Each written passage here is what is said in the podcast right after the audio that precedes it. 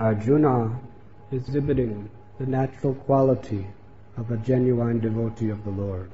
By association with the Supreme Lord, the qualities of God manifest within our hearts. Therefore, Arjuna, being the dear friend of the Lord, in constant association with the Lord, is demonstrating the most important of all godly qualities, the quality of selfless compassion and forgiveness. It is easy to be kind upon persons who are kind to you, but to show love and kindness to those who have cheated you, to those who have tried to murder you, to those who have come for the specific reason of destroying you and killing you. This is not the quality of an ordinary man, but we find that Arjuna is displaying this quality. And Srila Prabhupada is explaining that this is not due to weakness. As a Kshatriya, Arjuna was ready, willing, and anxious to fight this war. For a Kshatriya, war like this is the most glorious opportunity in a person's life. A war dedicated to religious principles. If you win, you conquer the world.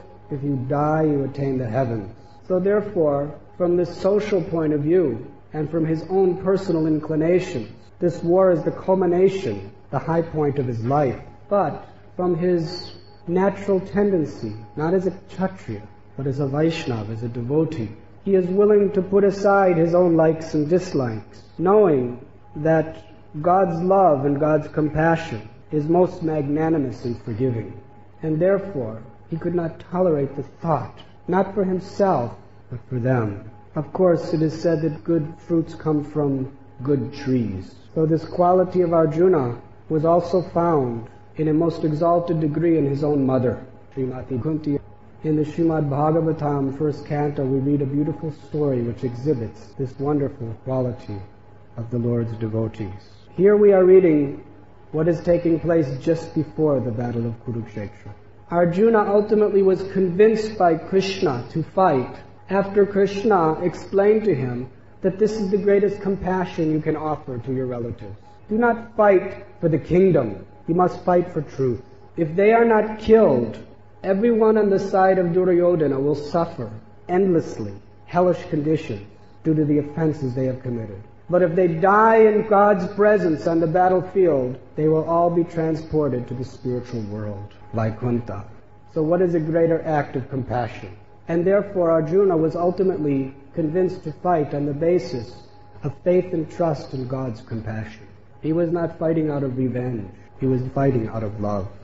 You see, the tendency of all of us is that we become very much influenced by social moral considerations. If you please someone, you are showing love for him.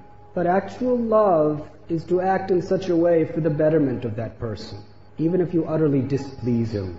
Certainly Duryodhana, his false ego, would be far more pleased if Arjuna would have said, I will not fight, please take this kingdom, it is all yours. That is what Duryodhana wanted. But by acting in such a way, he would have pleased the ego of Duryodhana. What he was doing is pleasing the very enemy of Duryodhana's own soul, his false ego and his pride. If a person has typhoid, according to the Ayurvedic principle, he is not allowed to eat any solid foods, although the hunger still remains. So if a person says, please, I'm hungry, give me food, if you give him food, he will consider you a great friend. But in the process of your friendliness, you will kill that person.